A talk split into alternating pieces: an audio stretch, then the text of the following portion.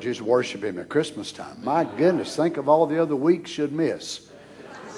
A lot of folks get so religious at Christmas time. They get under that spirit of Christmas. That's what makes them run over you at Walmart when they want that parking spot. That's the spirit of Christmas. I don't want nothing to do with that thing myself. Let's sing it together again. He alone is worthy. Hey, friends, I'm telling you what we're fixing to look at tonight by the help of the Lord. You're getting a head start on millennium praise. Head start. Let's sing it together. Or he alone. Oh, yes, he is.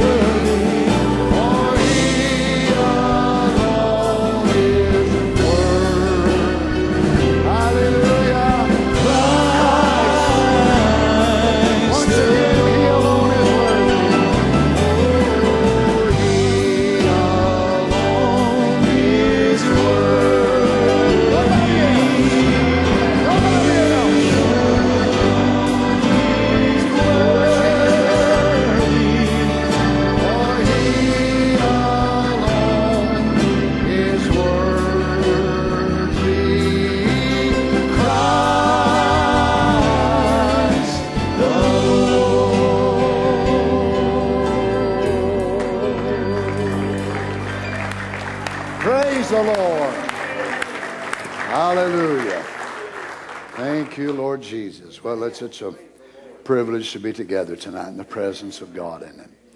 Song of Solomon, chapter 7, verse 11. Let's move beyond Christmas. Let's move beyond Easter. Let's move beyond your birthday, shopping after Christmas sales and returns and all the stuff that goes with all of that.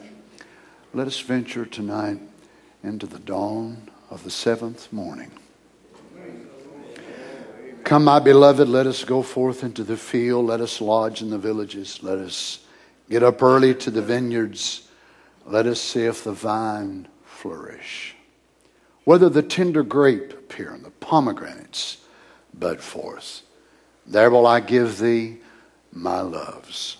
The mandrakes give a smell, and at our gates are all manner of pleasant fruits, new and old, which I have laid up for thee, O my beloved. What a transition. Up to these chapters so far, it's been him providing for her. Now she's got something laid up for him. Sounds like a mature bride to me. A bride that knows her position. How many like to be remembered in prayer tonight before the Lord? I'm not sure if Brother Louis mentioned it or not, but Sister Benton had had a terrible fall. Did you mention that tonight, Brother Louis?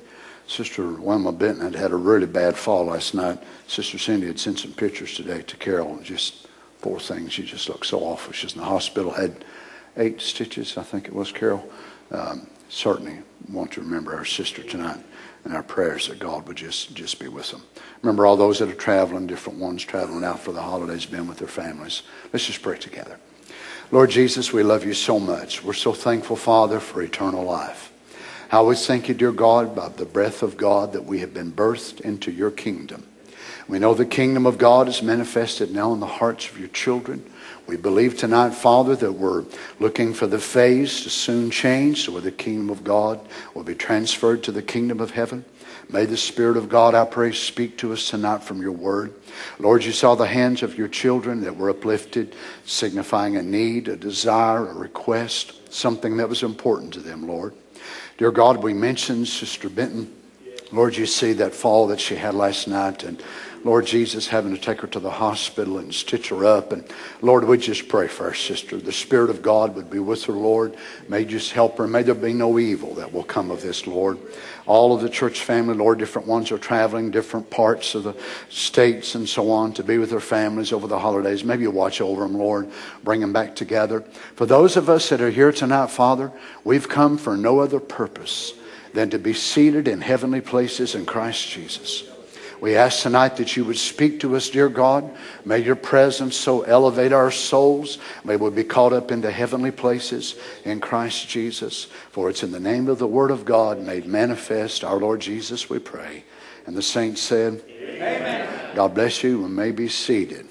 I trust you come to have church tonight. I'm uh, as wound up as an eight day clock. I don't have Christmas shopping on my mind, Santa Claus, St. Nick, Christmas presents, tinsel. I do have lights on my mind. It is the lights of God, not the lights on a Christmas tree. It's not Christmas cards. It's not turkey. It's not anything to do with stuffing, although I hope you are stuffed when you leave here tonight. To me, we emphasize so much on this old carnal stuff that's around us and get so caught up. But I pray that God will help us tonight that we can be able to move beyond all of this hustle and bustle and be able to move into the Word of God. I believe we're living in a great, great hour, don't you? I'm so glad to be identified. Let us look tonight, by the help of the Lord, back again at, at the honeymoon. We believe that we're on the brink of the greatest things that's ever happened, of course, since the death, burial, and resurrection of our Lord Jesus, that's fixing to set in cycle and the motion of the restoration of Eden. We know it was so many, many years ago, in the dawn of that seventh morning, when the Spirit of God had begun to brush off the earth, all the volcanoes had stopped erupting, all the ash had turned into the beautiful green, lush, uh, evergreen garden that was upon the earth, all that God had done the earth standing upright, and not tilted on its axis, everything eating vegetation, no harm, no death, no cycle of mortality upon the earth, a wonderful, wonderful paradise of God. And we know that great thing is awaiting for us as the people of God again. As a matter of fact, I was just reading this week where the people out at Gray, out at our famous site, where they have been digging out there now for a few years, they just found a few more species this uh, past summer. Actually, it was when they found around it. And the professors from ETSU had been able to uh, get together this species that they were the first ones that ever found actually in the Appalachian chain. They'd found them in Florida, they'd found them in uh, the desert southwest, but they'd never found them here before. It's kind of like a peccary, which was like a javelina, two different species, a main species and a subspecies. And they were showing the pictures of these, and they said that Gray and Johnson City and the area around Kingsport, so many, many millions of years ago, would have had this fine green, lush vegetation. It would have been perfect 25 million years ago for these types of animals to be able to eat all these great big long branches. Uh, you folks that live out there in Gray, you didn't even know what was around you, did you?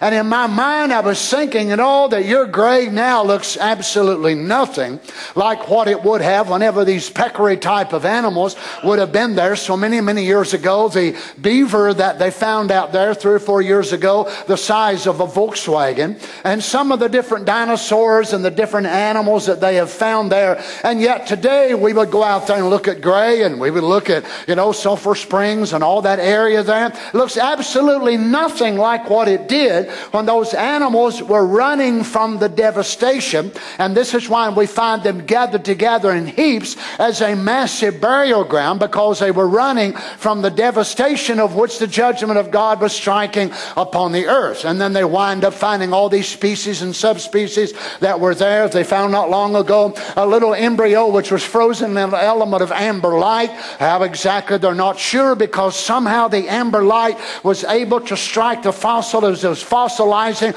Somehow it captured an element of a ray of light in time, froze it in time, and there it was. Well, we know that the earth bears these geological records, but we know that she's reverting back and going back to the paradise stage that she was before sin ever struck her. Aren't you glad we're headed in that cycle? Now, we know that one of the purposes that God uh, must absolutely have a millennium before he go into eternity is that there will be a transitionary time of a thousand years that we will leave the present age before we go into the eighth day.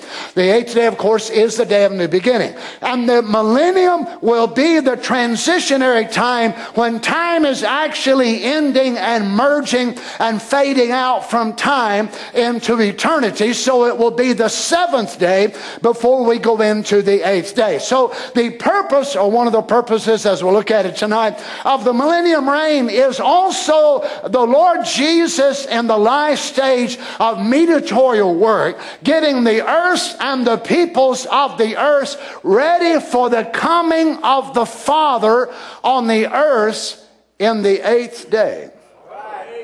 Now listen carefully. The Lord Jesus is acting up in the last phase in the millennium because it's still under the sanctifying process. So it is actually the transitionary time as it moves from the last phase of time before it moves into eternity. And it is Him under the sanctifying process of the earth itself, getting the earth ready for the coming of the Father. Notice this in Revelation 21. And I heard a great voice voice out of heaven saying, Behold, the tabernacle of God is with men. He will dwell with them, and they shall be his people, and God himself shall be with them and be their God. Now remember, this is not the millennium. The people living in the millennium in glorified bodies could stand this presence of God, but the kings and the millions of people living on the earth in natural, unregenerate bodies could not stand the presence of that pillar of fire burning that way in Jerusalem. So it is a transitionary period, the millennium is, of getting the earth and the condition to where the final enemy will be subjugated to the messianic kingdom before it leads from the seventh day and to the eighth day into the time of the Father. Notice Revelation 22 and 3. And there shall be no more curse, but the throne of God God and of the Lamb shall be in it. Now, I want you to notice now that people who don't have the correct understanding of the Godhead, they would read this and they would, in their mind, they would draw this fictitious imagination of what they think is going to be an old man on a throne. And then they think there will be this younger looking man on another throne. And anyway, you add it, one plus one equals two. So if there's an old man sitting on a throne and a younger guy sitting on a throne, you've got two thrones. But that ain't what John saw. John said there will be no more curse, but the throne, not thrones of the gods but the throne of God and of the Lamb. Now, even those who believe that once the seals opened up, that Jesus is no longer the Lamb, you might need to read Revelation 22. He's still identified as the Lamb, even in Revelation 22. Praise the Lord, saints. Now, notice there'll be no more curse, but the throne of God and of the Lamb shall be in it. Now, notice not two thrones, not two gods. So there must be a throne which is shared by one divine being which divides himself as he did separating himself when time began. And yet there he will be over the incarnate work of deity made flesh, which was the Lord Jesus, but it will only be one throne. No man has ever seen God, nor will he. I'm sorry you didn't know I quoted a quote there. Now, notice this in, in verse 4 and they shall see his face, not their faces. There's only one face that will be seen because God only has one face. God ain't two faced or three. God only has one face. And as Paul said, the glory of God seen in the face of Jesus Christ. So God don't have a face and Jesus having a face. God's face is Jesus. Well, praise the Lord. Now notice then what he says, and they shall see not their faces, but his face, and his name, not their names, but his name shall be in their forehead. So we see then that this could not happen in the millennium because the earth, under its sanctifying process, has still not received the baptism of fire. Atomic fire has been able to purge enough on the earth to make it fit for the millennium and the messianic reign under the Son of David, but not the embodiment of the fullness of God which will come upon the earth in Revelation 21 and 22. That can only happen happen after holy fire from God, after Gog and Magog, and whenever God judges all the all the lost, and they will be cast into hell. Then holy fire from God will cleanse the entire earth, which is a type of the earth receiving the Holy Ghost. You see, that many people live in stereotype of a millennium Christian life. They have all kinds of blessings of God, which will be in the millennium. They have peace, which will be in the millennium. They have some joy, which will be in the millennium. And yet they've never truly received the baptism of the Holy Ghost in their soul. You can backslide from that, as the millennium will backslide from under the messianic rule of the Son of David.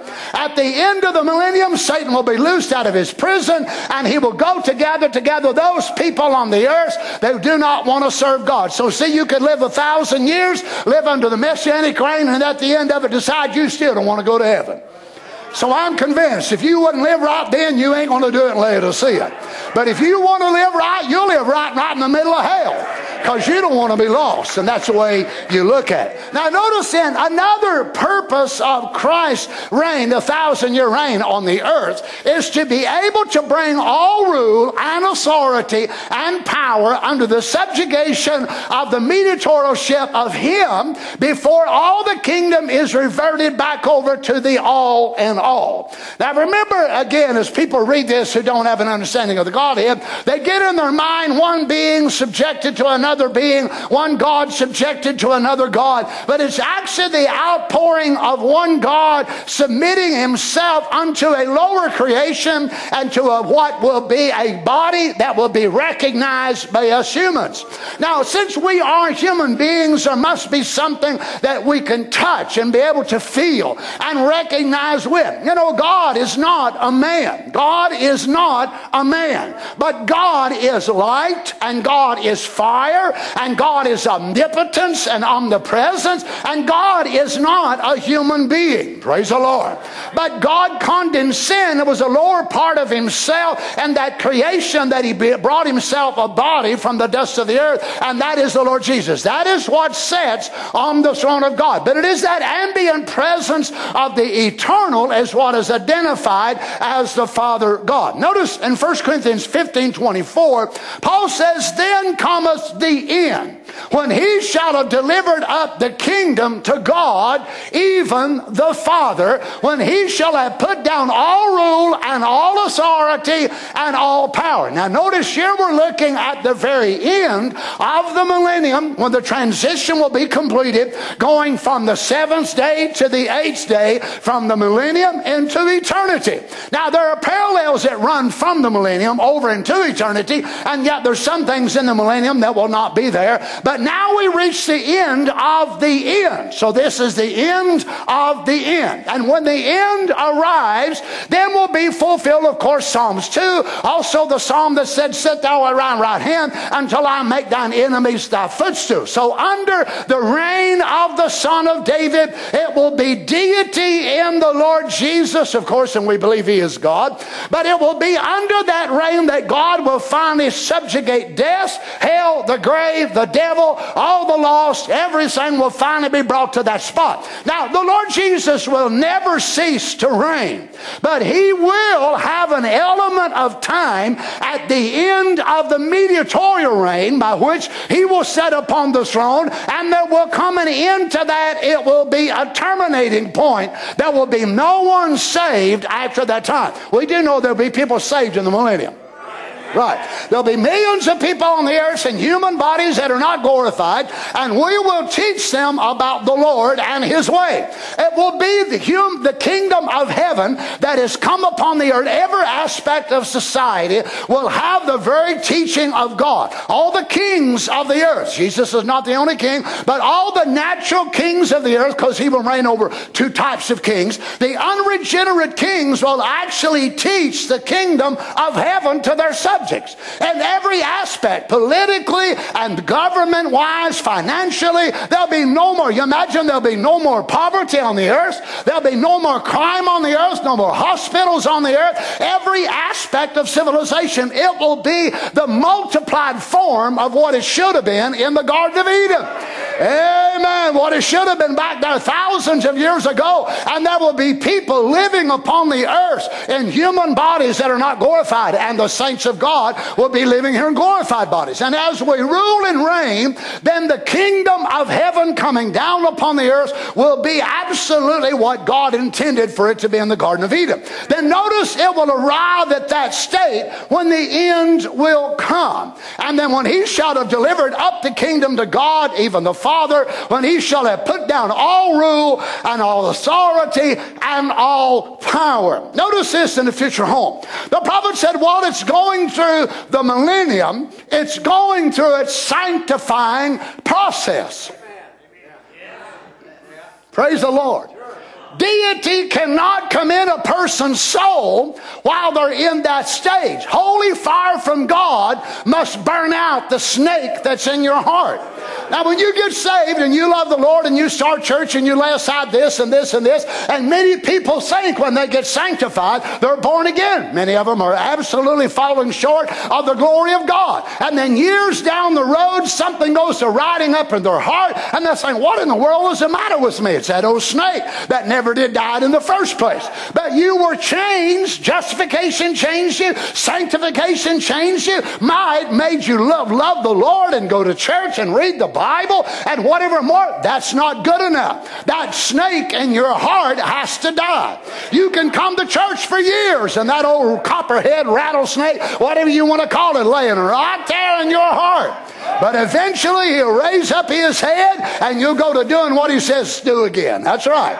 But the earth is the same way under the second stage of sanctification, which is the stage of the millennium. That's why it's not a fit place for the new heavens and the new earth to come down. So going through this process, the Lord Jesus is still, now he's not as the Lamb of God as we know him today, but under government, under the human government, which will look like human government, it will be God as a man upon the earth, setting Psalms 132, God swore swore by his own word unto David, I will not leave you without a seed. By the fruit of thy body will I set upon thy throne. So it will not be an invisible being. It will not be a supernatural being in the sense that it will be able to, you know, just be in heaven and nobody else can sit. It will be a man. The Lord Jesus will be a man in a glorified body.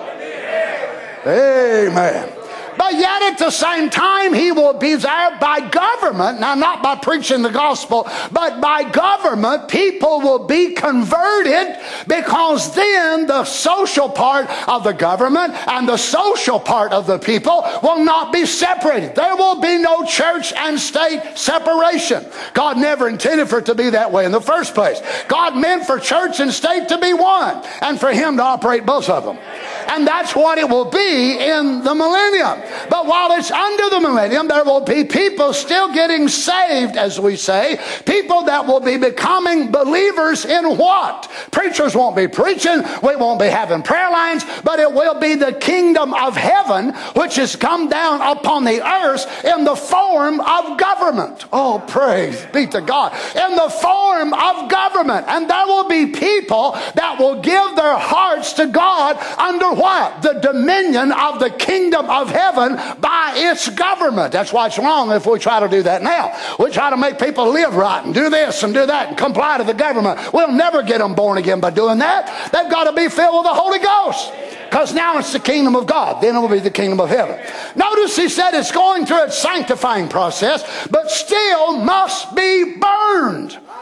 Now, in the millennium, what a glorious time as we've been looking at. What a wonderful time it is. But yet, it's still not the perfect kingdom yet.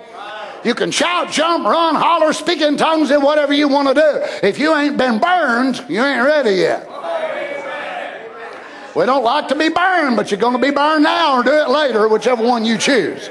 That's right. Notice which the blood redeemed the people. It shows that this memorial is the price is paid. That thousand years. So it shows the price has been paid. Then it has to be cleansed by fire, just like you were. His delegates of this city, the delegation. So now he's running the parallel between the earth and between you. Now notice again in 1 Corinthians 15, 26. The last enemy that shall be destroyed is death. For he has put all things things under his feet. But when he saith all things are put under him, it is manifest that he is accepted. So what, what, what are you talking about? We're talking about the Lord Jesus under the act of mediatorial work now for thousands of years under the church ages, now under the, the reign and the dominion of government upon the earth. Under that, isn't it amazing that he wants to finalize the acceptation of the promise of God, doing it by government and not just by human people going to church and singing,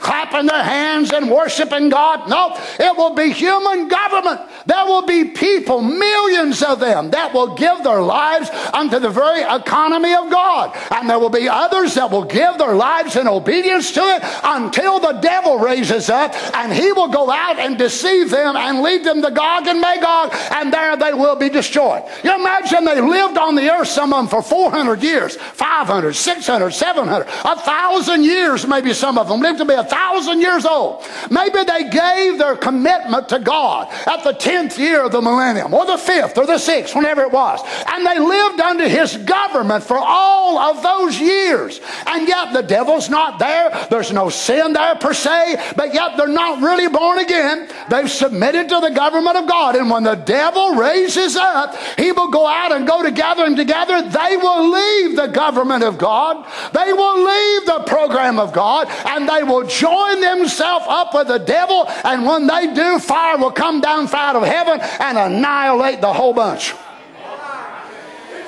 Oh my. Which I'm worried that I'm scared to death about that. If you're a bride, you ain't got one thing to worry about. You're going to be there in a glorified body. It ain't even going to affect you at all.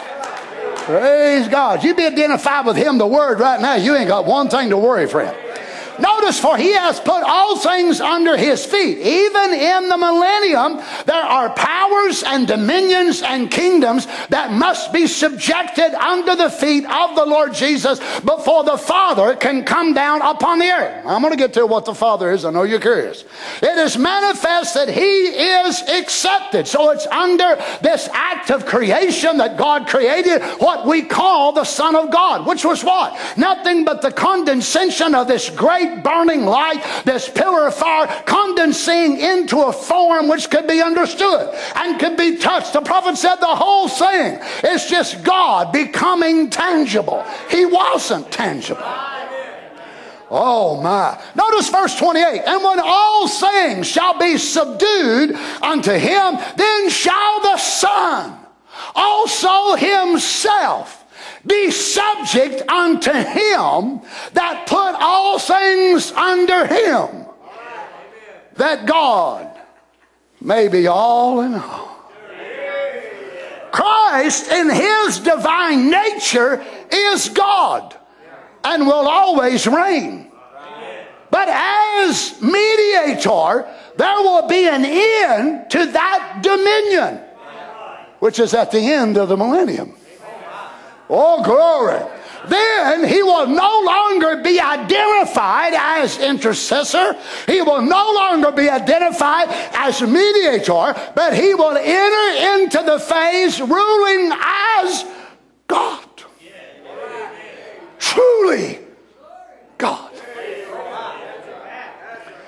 Now listen, in the millennium, the Father will not be above the throne. Well, praise the Lord. Thank you, Jesus. He has recovered his people. He has redeemed his people by this phase. And the earth is on its way to redemption. But the last enemy which shall be destroyed will be death. So he's done it in heaven and he done it down in hell, but he must finalize it by bringing the God kind of government upon the earth and conquer the earth not only with his blood, but with his government before the holy city comes down.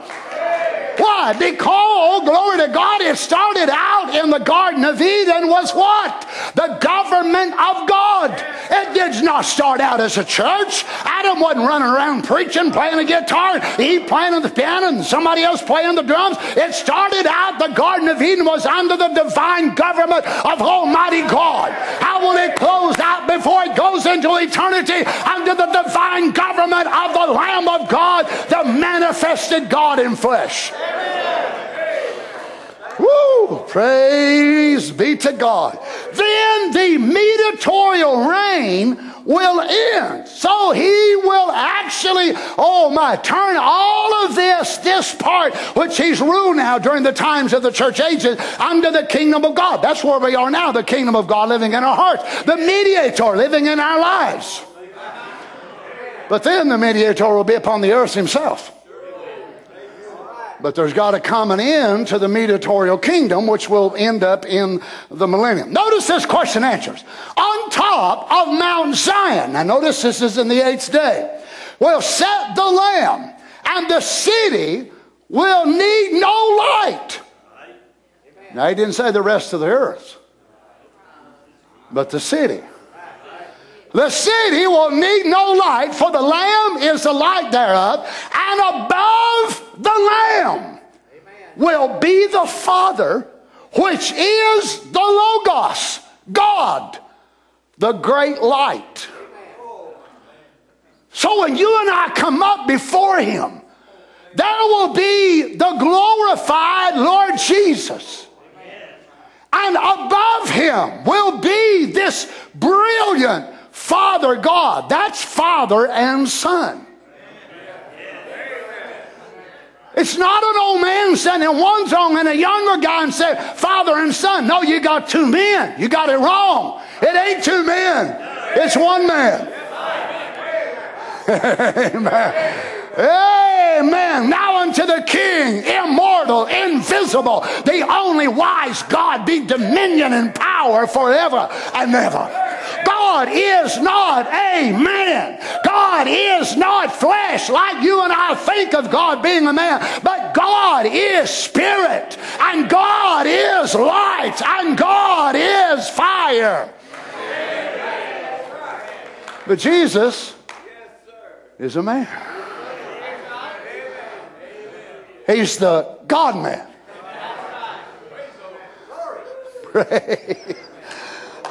Praise be to God. I can worship a God like that. Notice now, above the Lamb will be the Father. Not an old man now hovering over a young man. Because that ain't who God is. But above the Lamb will be the Father, which is the Logos, God, the great light, the eternal light that'll shine just above the throne. Notice, this is why there's only one throne. The Lord God and the Lamb are in one throne. That's why you don't need two separate thrones. A spirit don't need a throne. What the Spirit needed was a body. And that body was the Lord Jesus. Amen. God never had a permanent human body until the creation of the Son of God on the earth. And then when he raises him from the dead, the prophet tells us in future home, he said, This is my part of the earth. This is my part of the earth. And with this part, I'll redeem the rest of it. You imagine Almighty God wanting an earthly body? We're one out of ours. He wanted one, and we're wanting rid of us. The only reason you want rid of yours is because of pain and suffering and sorrow. You wait till you get your real one, brother, sister. You won't want rid of it.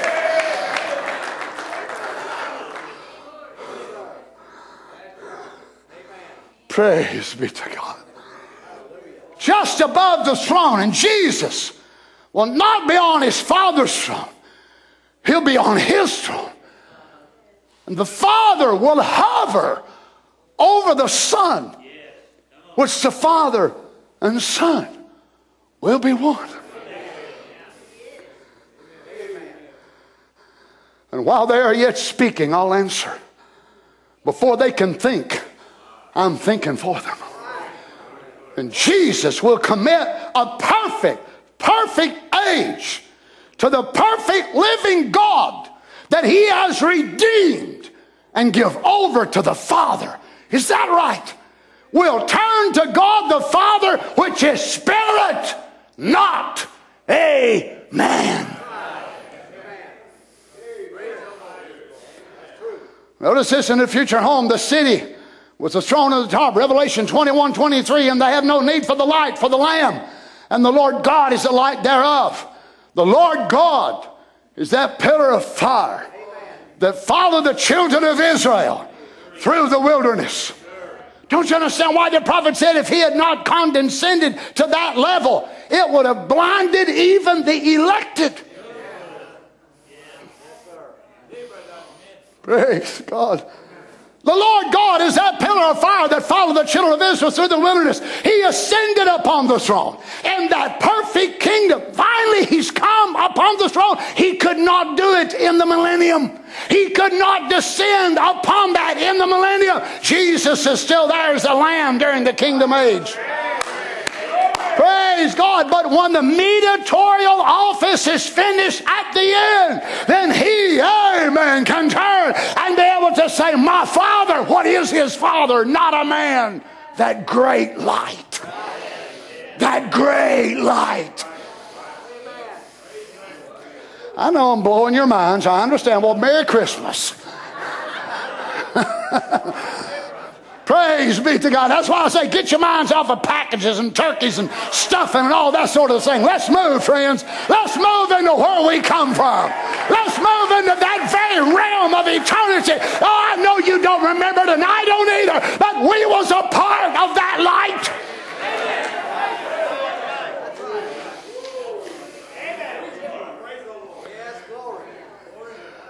Notice the kingdom that Jesus is to surrender to the Father that God may be all in all. Jesus sits upon his throne here as our Joseph. And the king is that light on top of Mount Zion. It ain't gonna be like one of these light bulbs.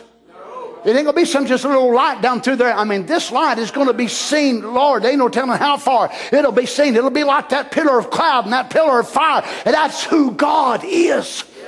That's the eternal. No wonder we can't comprehend him without his grace. It stumbles theologians. I'm just glad I can say amen to it. You imagine the fathers he will hang upon him, maybe coming up and down the way he did on the mountain at Finger Rock or up on Mount Nebo or Mount Horeb as he come to visit his prophets, except this time it will not be the father coming to a prophet, a mere mortal man. It will be the father hovering over his son, which is his own attribute, a divine creation by the spoken word. And God said, This is me. This is not another being. This is not another God. This is me in a condescended human form. This is me. When you look at him, you see me. When you look at the light, you see me. This is me.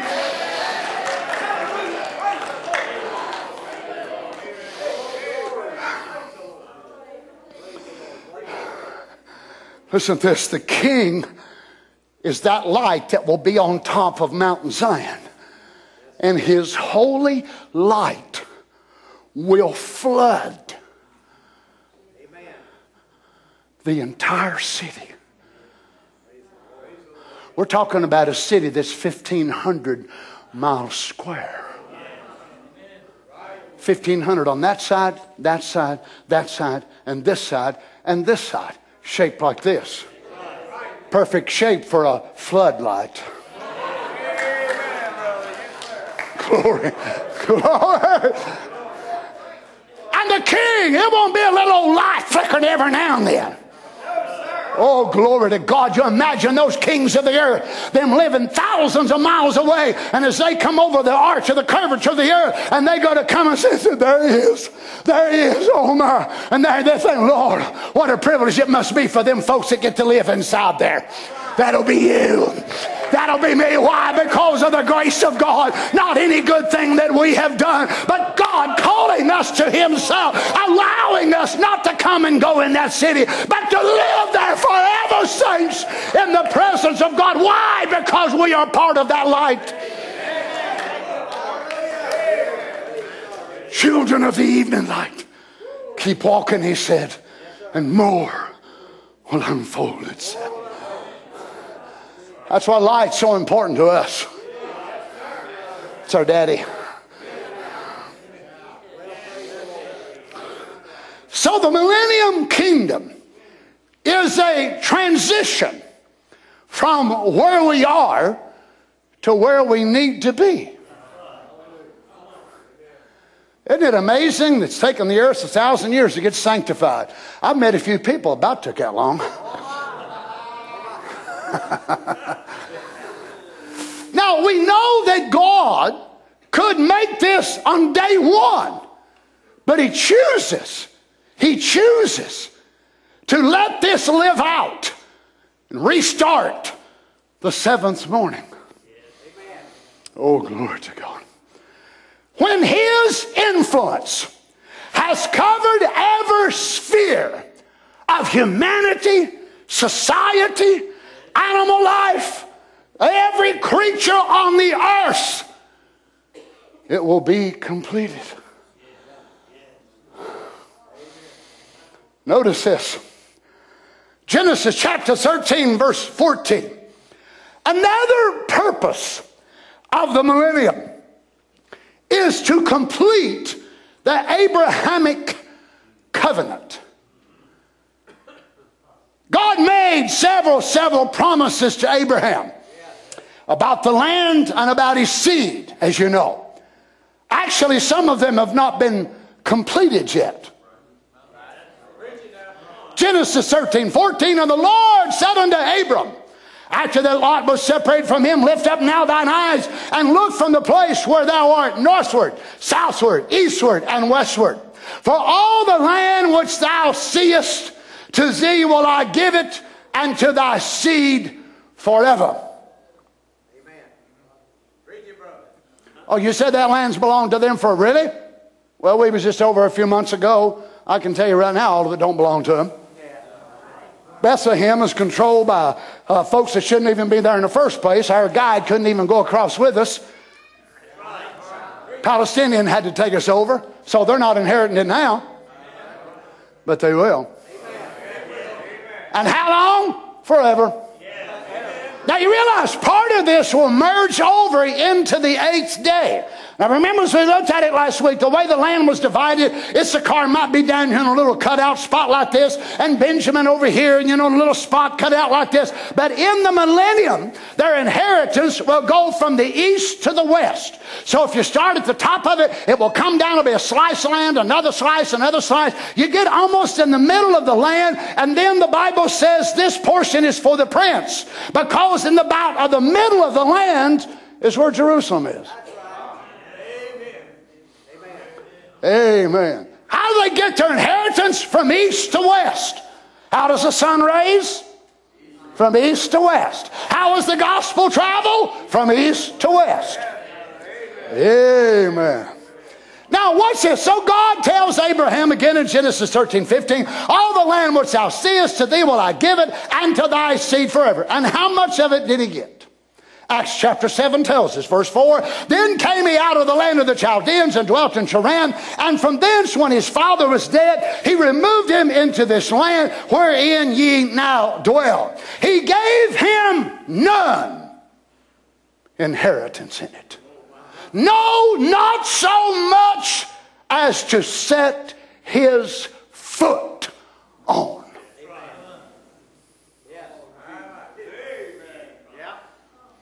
Oh, but you say he had a place to bury his wife. God didn't give it to him, he bought it. God never gave the man one square foot. He didn't have enough ground to set Harry his foot down on it and say, God gave me that. But he believed God anyhow. Oh, but us poor little old baby-fied Laodiceans. God's got to baby us and pet us and baby us. And he's got to cover us over with emotions and He's got to give us gifts and He's got to do all these things or we ain't going to follow Him. Shame on us. I'll tell you one thing, we ought to believe the promise of God whether you feel anything or not. Listen to me, church. I'm going to preach to you tonight whether I feel like it or not. I'm going to pray whether I feel like it or not. I'm going to study whether I feel like it or not. I'm going to come to church whether I feel like it or not. Why? I'm a seed of Abraham. He gave him none inheritance in it. No, not so much as to set his foot on. Yet he promised that he would give it to him for a possession and to his seed. I know you talking about having questions. What if Abraham sat around and tried to figure this out? Now, God, are you a liar? Because you said you was going to give me this land, and I'm just about ready to die, and I don't own one thing you've given me. Now, God, can you be trusted? God, can I take you at your word? And whenever they, he died and buried him, and they said the great things over at his funeral, they still couldn't say, God, give him one place to set his foot. Come on, friends, be honest. There's things about God you ain't never going to understand. I've been studying about it my whole life, and the more I find out, the more I realize what an ignoramus I am anyway. I realize I got to have faith to be saved, or I'll never get out of this world. If it left up to my peanut brain, I couldn't make it from the front door to the back door, spiritually speaking, and neither can you. If God don't give us understanding, we'll never get off this earth. Notice in Genesis 15, 18, and the same day the Lord made a covenant with Abram, saying, Unto thy seed have I given this land from the river. Notice, the river of Egypt unto the great river, the river Euphrates. So from Nile, from the Nile River to the river Euphrates, which is in Iraq. Do you understand? They never, ever got all this boundary. The closest they come was David and Solomon. That scripture's got to be fulfilled. God remembers His word. Can you imagine thousands and thousands of years ago that God said, Your boundary is from the Nile to the Euphrates? And they never did get it. They've got less land that's their own right now than they had under the, Davidic reign or the Solomonic reign or Rehoboam or many of the other kings because now they're sharing it with the so called Palestinians. Praise the Lord. But God said, This is yours, Abram. I make a covenant with you, it's going to be yours. Now, now listen, friend, they'll never get it. The beast power will try to join them together, and there'll be a trade off for land and this and that. Only the Messiah can spiritually place Israel. Only the Messiah can spiritually place you and I in his body. Right, now this was never completed. Notice again Genesis 17 7. I will establish my covenant between me and thee and thy seed after thee and their generations for an everlasting covenant to be a God unto thee and to thy seed after thee, and I will give unto thee and thy seed after thee. Now, wait a minute, God, wait a minute. Whoa, whoa, whoa, whoa. So if somebody walks up to you and tells you, I'm going to give you $50, and you say, okay, I could use it. And they walk off, and you think, and you see them tomorrow, and you're smiling. They're just, you're just looking at them, and they, they know what you're there for. And they just walk off. You see them Wednesday. You see them next weekend. How many weekends would it go before you'd call that person a liar?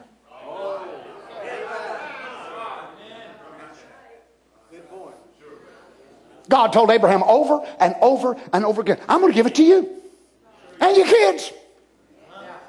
And he never got one, not one place big enough to even set his sandal on. But he still believed God. That's my daddy. That's my daddy. Amen. Notice verse 8 And I will give unto thee, and to thy seed after thee, the land wherein thou art a stranger, all the land of Canaan, for and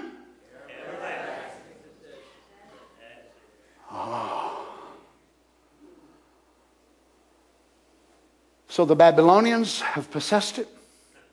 Britain controlled it. Praise the Lord. The Persians, the Greeks, the Romans, America.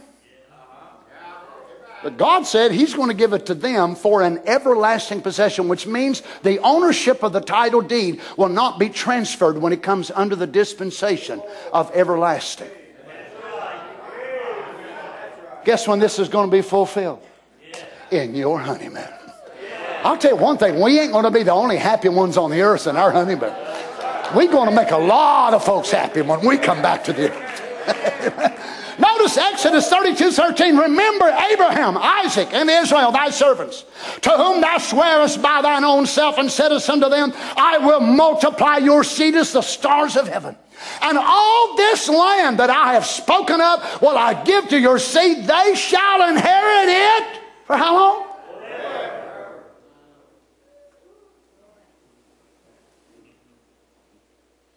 Psalms 105, verse 8. He has remembered his covenant forever, the word which he commanded to a thousand generations, which covenant he made with Abraham. Notice the three phase. Which covenant he made with Abraham, his oaths unto Isaac, and confirmed the same unto Jacob for a law, a covenant, an oath, a law and to Israel for an everlasting covenant, saying, Unto thee will I give the land of Canaan, the lot of your inheritance, when they were but a few men in number, yea, very few, and strangers in it. Amen. But that don't mean nothing. God said it's yours, it's yours. You got to believe it's yours when it don't look like it's yours, taste like it's yours, feel like it's yours.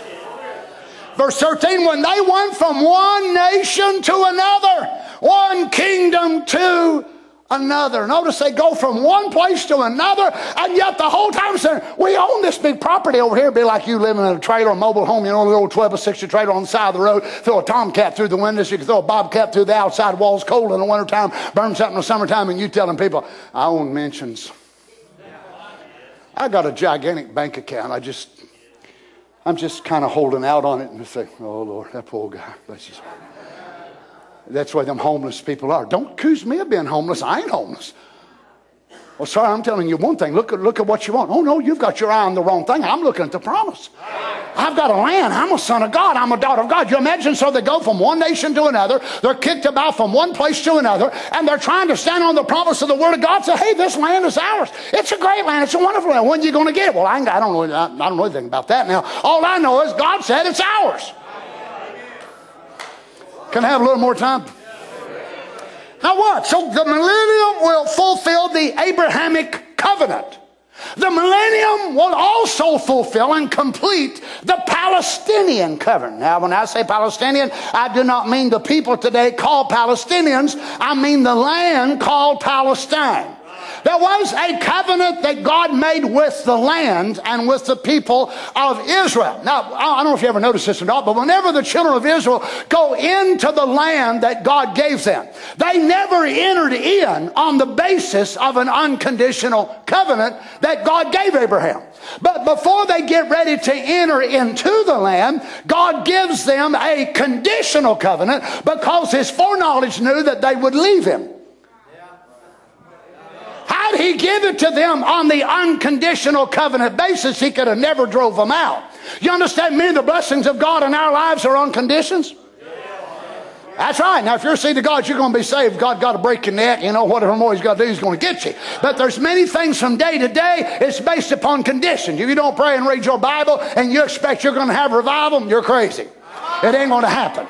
That's right. But yet your soul destination is a different thing. It's unconditional covenant. But your day to day walk is a daily situation by which we have to press. Sir and brother, sister, we certainly have to press in the hour we're living. Now notice in God, as he establishes the Palestinian covenant, which was the sixth covenant, of course, made to man, and he's about to enter into it. Watch this Deuteronomy chapter 30 unfolds this to us in verse 1. And it shall come to pass when all these things are come upon thee, the blessing and the curse. Now, to get a good setting of this, read chapter 27 through up, up 30 here. It'll help you understand a little better, but to save time, which I have set before thee, thou shalt call them to mind. So God said, Now look, if you obey me, this and this and this will happen. I'll bless you, my, I'll bless you coming in, I'll bless you going out, I'll make you the head and not the tail, and all these things. But God said, If you don't obey me, I'll run you out, I'll drive you all over the world, uh, you'll have to borrow, you'll be this and that. Well, how in the world could that coincide with an unconditional covenant. It wasn't. It was the Palestinian covenant, covenant which was temporarily set up because of their disobedience. God knew they would disobey. God knew they would rebel. So God establishes a Palestinian covenant which is secondary, amen, to the Abrahamic covenant which was your seed forever. Notice in verse 2 and shalt return unto the Lord. Now, see, God tells them before they ever backslide, you're going to leave, but you are going to come back. And shalt obey his voice according to all that I command thee this day, thou and thy children, with all thine heart, with all thy soul. That then the Lord thy God will turn thy captivity. What is it? Once they get down there, they're going to realize, Lord, what have we done? How in the world could we have gotten this kind of shape? I don't understand it, God. What have we done? And God said, You'll come to yourself. You'll realize what you've done. But I've made a covenant for you. It's the Palestinian covenant. Oh, praise God. Notice that he says, then, verse 3, that then the Lord thy God will turn thy captivity and have compassion. Praise God for compassion will have compassion upon thee and will return and gather thee from all the nations, whether the Lord thy God has scattered thee. He could not have done this under the unconditional covenant of Abraham, but it's under the Palestinian conditional covenant. Praise be to God. Oh, my. Verse 4 And if any of thine be driven out into the uttermost parts of heaven, from thence will the Lord thy God gather thee, and from thence will he fetch thee. What a promise. And the Lord thy God will bring thee into the land which thy fathers possessed, and thou shalt possess it and he will do thee good and multiply thee above thy fathers. And the Lord thy God will circumcise thine heart and the heart of thy seed to love the Lord thy God with all thine heart, with all thy soul, that thou mayest live. And the Lord thy God will put all these curses, oh my, upon thine enemies and on them that hate thee, which persecuted thee the Palestinian covenant will be totally completed and consummated in the millennium. We need the millennium. It confirms to Israel their title deed to the promised land. Who does it come by? The Lamb. Well, glory to God. Who is it that brought back the bride's title deed, helping her to recognize who she was? The Lamb in this day. Amen. We don't need a piece of paper to tell us, well, you live this far and you live over here in Hector, so and so and so and so. We needed to know where we come from. Well, praise be to God. I needed to know I was more than whosoever will. You see, the promise will be confirmed and completed under the Abrahamic covenant, under the Palestinian covenant, also, under the rebellion of Israel, they will be returned and actually inherit the full boundaries of the land which they should have got in the first place. Notice Isaiah 11 1. And it shall come to pass in that day that the Lord shall set his hand again the second time to recover the remnant of his people, which shall be left from Assyria and from Egypt, from Pathros, from Cush, from Elam, from Shinar, from Hamath, from the islands of the sea. He shall set as an ensign for the nations and shall assemble the outcast of Israel and gather together the dispersed of Judah from the four corners of the earth. Jeremiah 23 3, and I will gather the remnant of my flock out of all countries, whether I have driven them, and will bring them again to their folds, and they shall be fruitful and increase. I will shut up shepherds over them, which shall feed them, and they shall fear no more, nor be dismayed, neither shall they be lacking, saith the Lord. Behold, the days come, saith the Lord, I will raise unto David a righteous branch and and a king shall reign and prosper and shall execute judgment and justice in the earth. When? The millennium. Praise be to God. Ezekiel 37 21. Let me have a few more minutes. I'll close. I'm closing. Ezekiel 37 21. And say unto them, Thus saith the Lord God, Behold, I will take the children of Israel from among the heathen, whether they be gone, and will gather them on every side and bring them into their own land. I will make them one nation in the land upon the mountains of Israel. And one king shall be to them all. And they shall be no more two nations, Israel and Judah. Neither shall they be divided into two kingdoms any more at all. Neither shall they defile themselves any more with their idols. This cannot be said during the church age. This certainly cannot be said during the tribulation period. When will this be fulfilled? The millennium. The millennium. Amen. Any more with their idols, nor with their detestable things, nor with their transgression, but I will save them out of all their dwelling places. That's where you need to be saved out of. Oh, we say it all the time. Most of us don't believe it. This is your greatest enemy. We say it and we nod our head. Yeah, yeah, yeah, yeah, I am. And then you listen to yourself. Are you, are you an idiot? You let yourself talk yourself out of the glory of God. You let yourself talk yourself out of the blessings of God. You let yourself talk yourself into sin. You let yourself, why do you even listen to yourself? You realize yourself is the one that's caused you. know, a lot of you blame it on the devil. A lot of it, the devil ain't him to blame. It's us.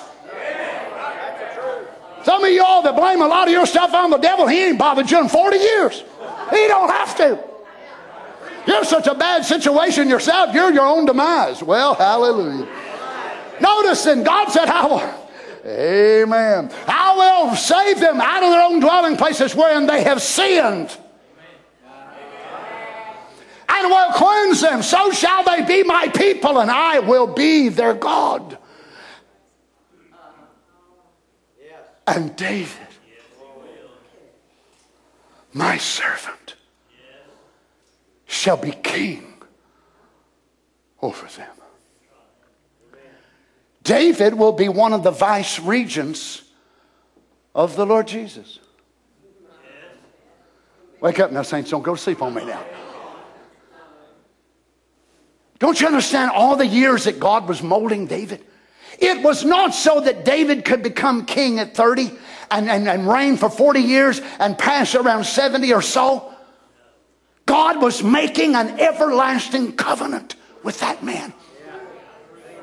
God was not molding that little boy out on the backside of the desert and been able to come near him, and he was God's elect. God chose him not just for time, God chose him from eternity.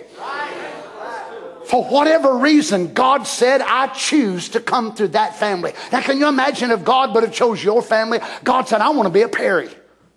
I want to be a Reagan. I want to be a I, I want to be a Bab. I want to come through the Bab family. But God said, no, I want to come through David's family. I want to give David one of the highest honors any man can have. I want to be born through that way. Not only that, I'm going to sit in my throne in the millennium under the auspices of the Son of David. I'm going to be the king of the earth, and David will be my vice regent. I am his son and he is my father, but I'm his father and he is my son.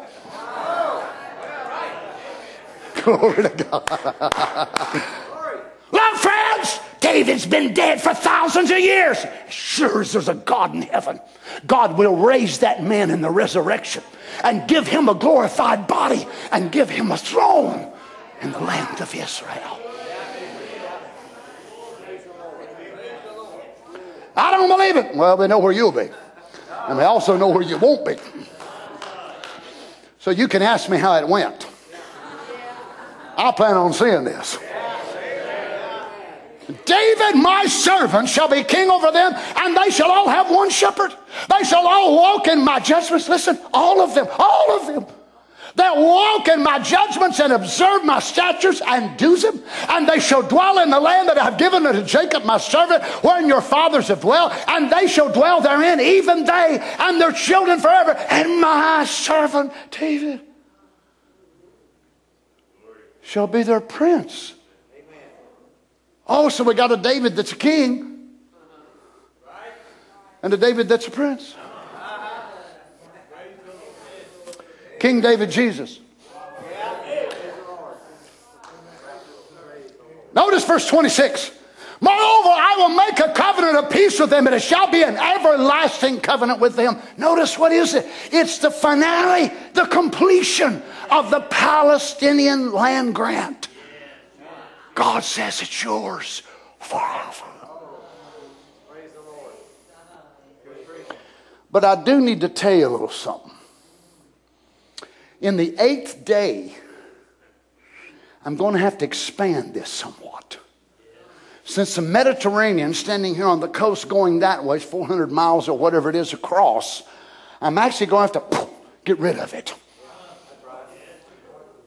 And I really want to set the very pivotal point of the city right down in the middle of Jerusalem. Y'all got a problem with that? Ephraim said, Yay, Lord, we're with you. Judah said, Yes, Lord, you can have our land. What about you tonight? God said, I want to take your mouth. I want to take your eyes. I want to take your ears. Is there any Ephraim here tonight or, or, or you know, Bethlehemites or Judah or more say, Yes, Lord, you can have my land. You can have my land, Lord. You want a tabernacle? Here we are at Christmas time, so called, and there's no place for you in the inn. Here's a place, Lord. Here's a place. Here's a human heart. Here's a human vessel, Lord. I give myself to you. Listen.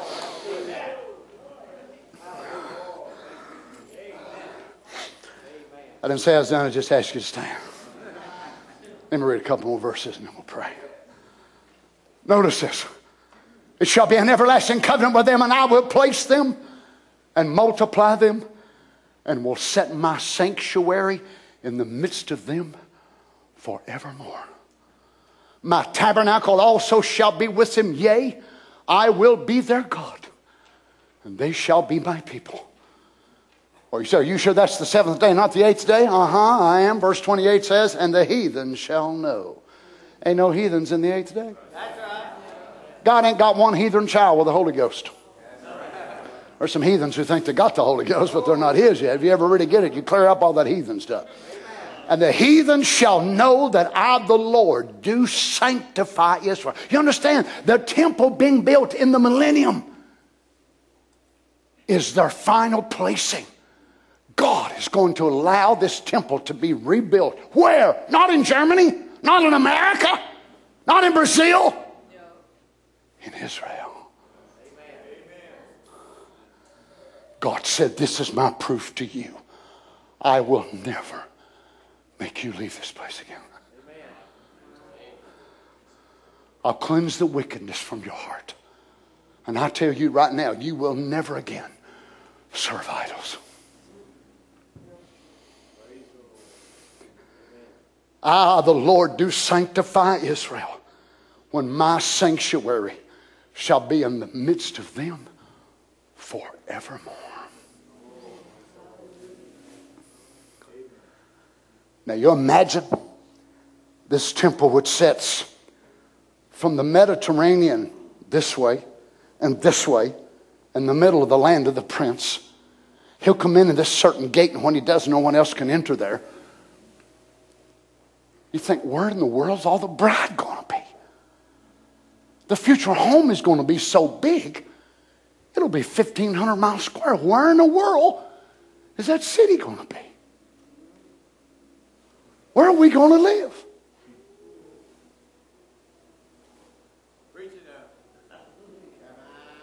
I ain't doing it. No. Remember, you're going to be a dual being. You can travel like a thought.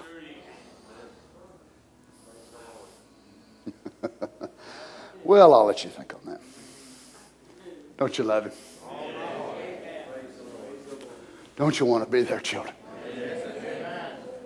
Can you imagine every day? And this is just the seventh day, the millennium. Every king on the earth will have his government and every nation under the auspices of the kingdom of heaven. Every government. There'll be no soup lines, there'll be no unemployed. We'll all work, so no place for lazy folks. But we won't get tired.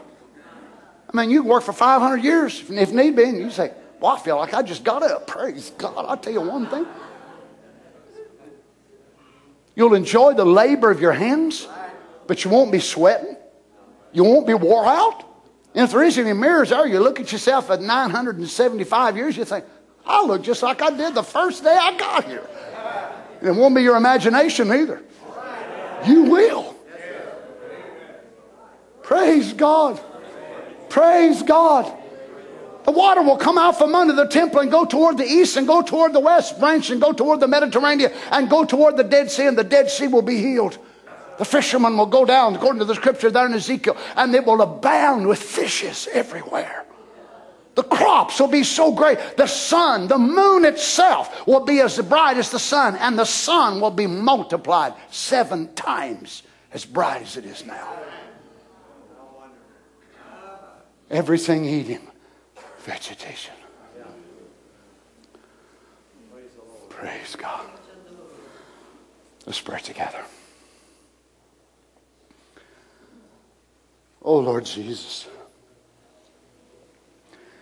May we realize tonight, Father, this is not a fictitious idea. This is your promise.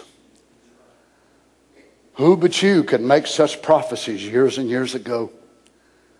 Lord, as I mentioned here a week ago, that all these books of the Bible that were written, written on different continents of the earth, written in several different major languages.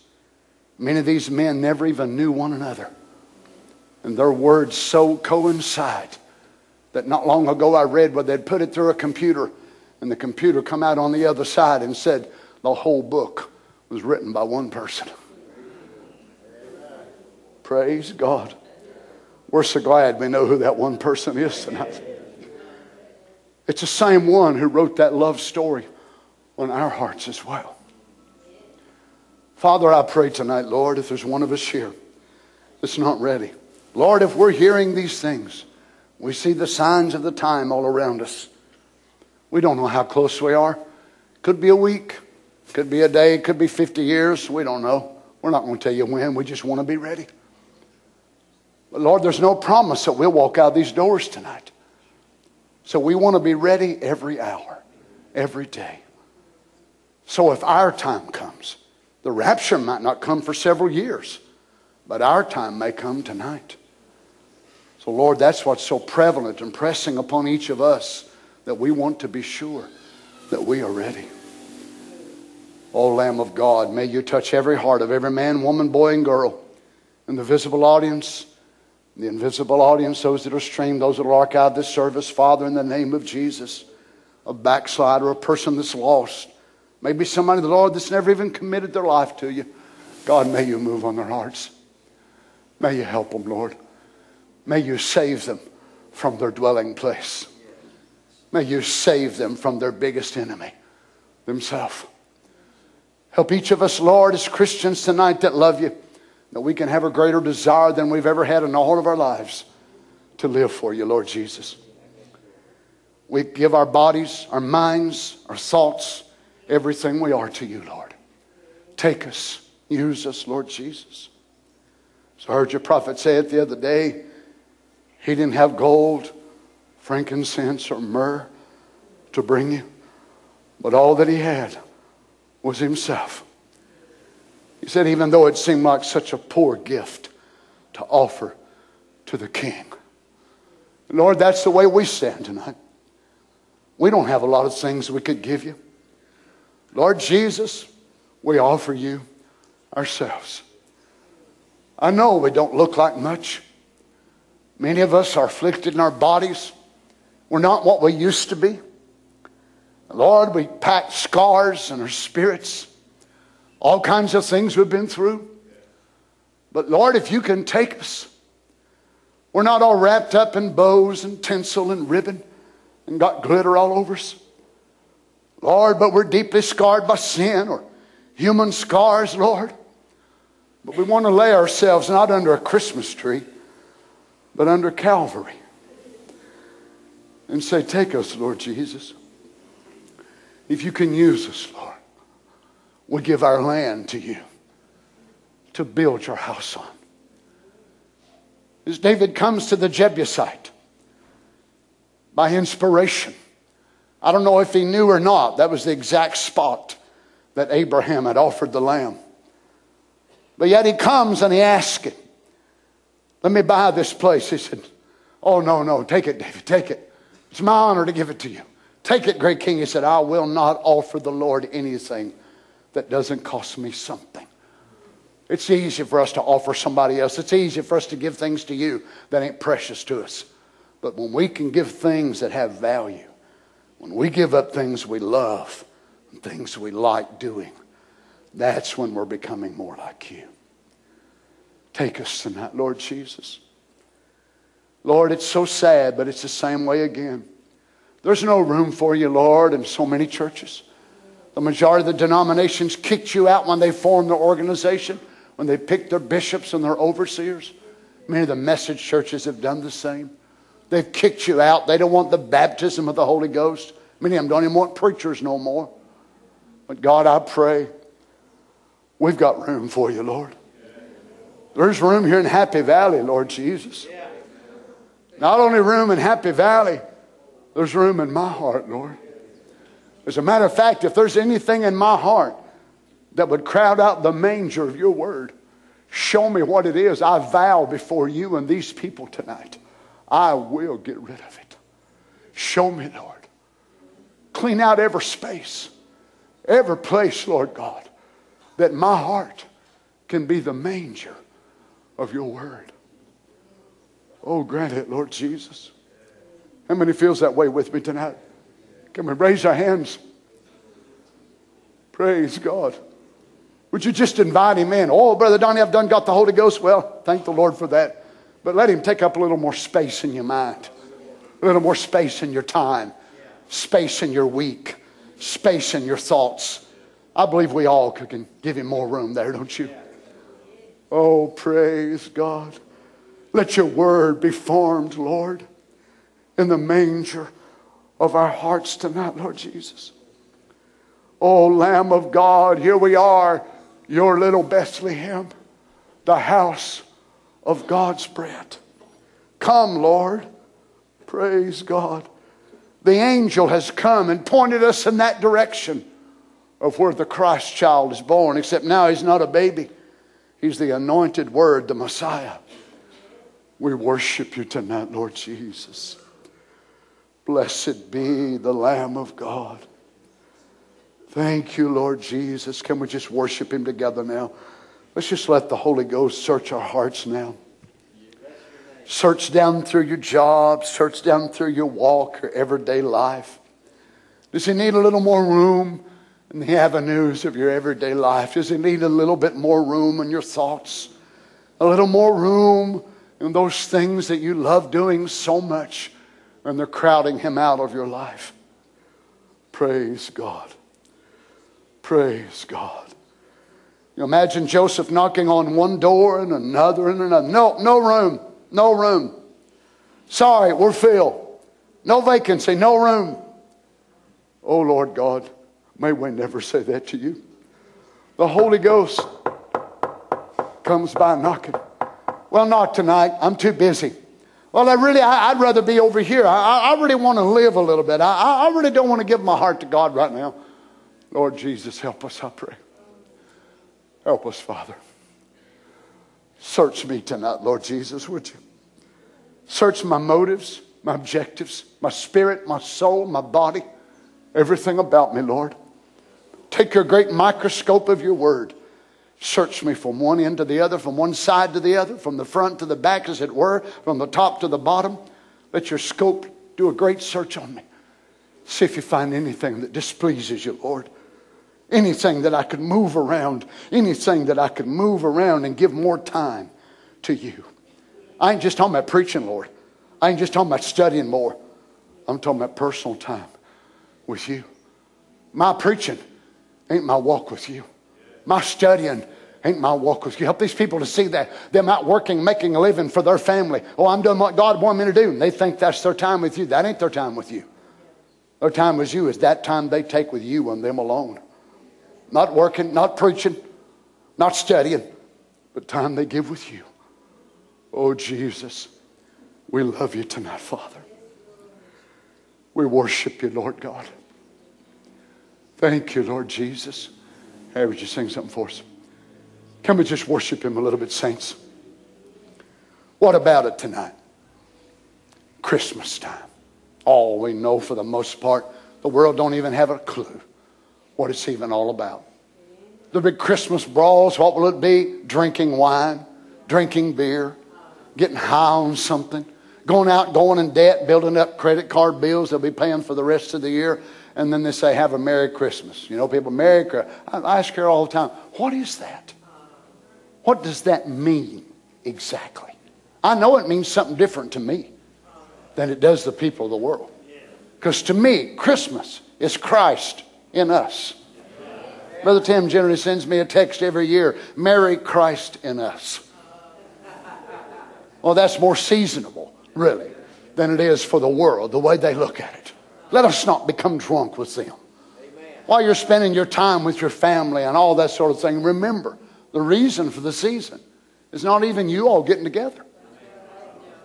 No, that's not the reason. The reason is not you buying your wife something or buying your children something. The reason is God's greatest Christmas gift the Lord Jesus Christ. Praise God. And all He asks back in return is your love. Let's worship Him a little. You love Him. Turn and shake hands with somebody with them. Tell them, I want to be there that day, brother, sister. I want to be there with all my heart.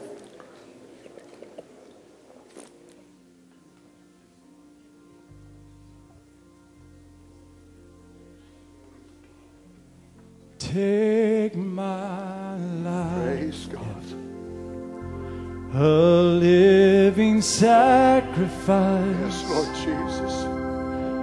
I know that it's the least, least. that I can do. I can do. Take my life, Take my life. a living sacrifice, Let's sing it now. holy and acceptable to you.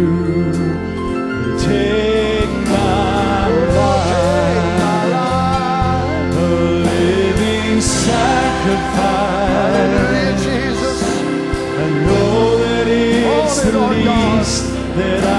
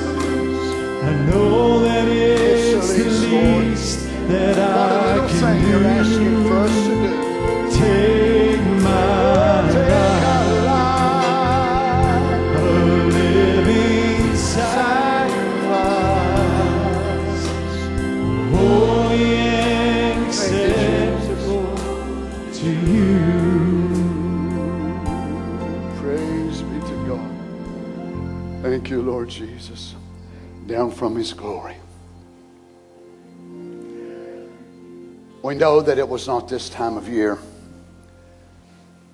And in our minds, we probably can't even comprehend what happened.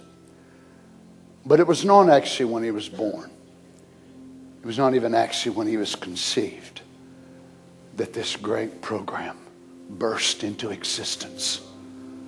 But back into the eternities when there was no atoms, no molecules, no time.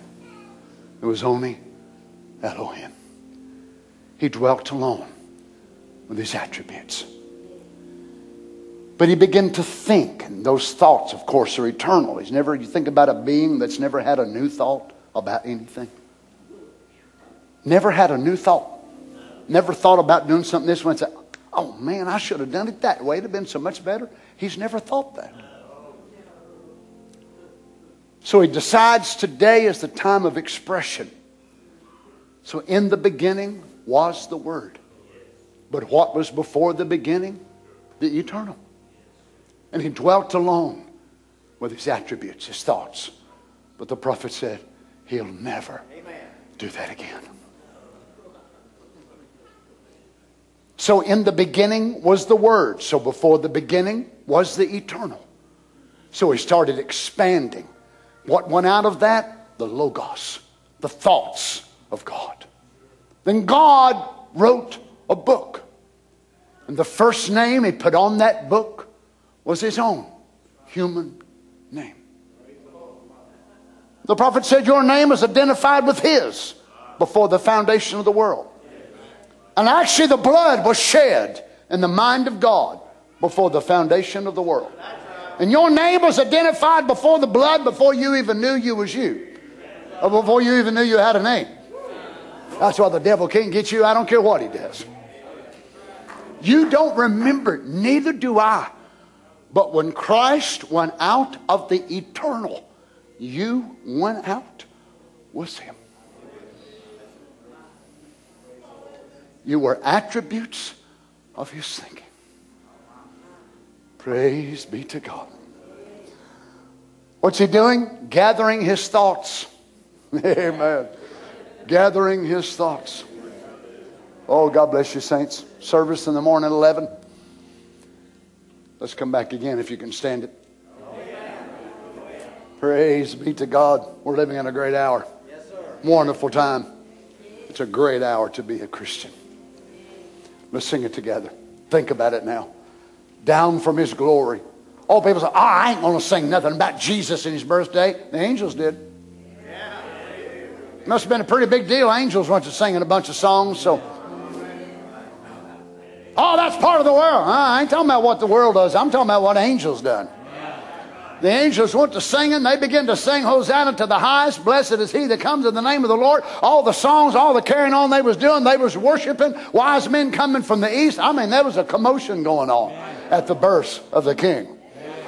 That's exactly right. I think we ought to make it sacred myself during this time, don't you? Let's think about it as we sing it together. And you can be dismissed as we go. I think as we do, that thought of God going into the womb of a virgin, that eternal condescending, coming down, going inside the body, creating an egg. It did not drop down through the tubes, but created the egg, created the life, and from there he began to form himself, the eternal, which was so large the world couldn't hold him. But his first act of creation towards humanity, and he begins in the darkness of a woman's womb. Down from his glory,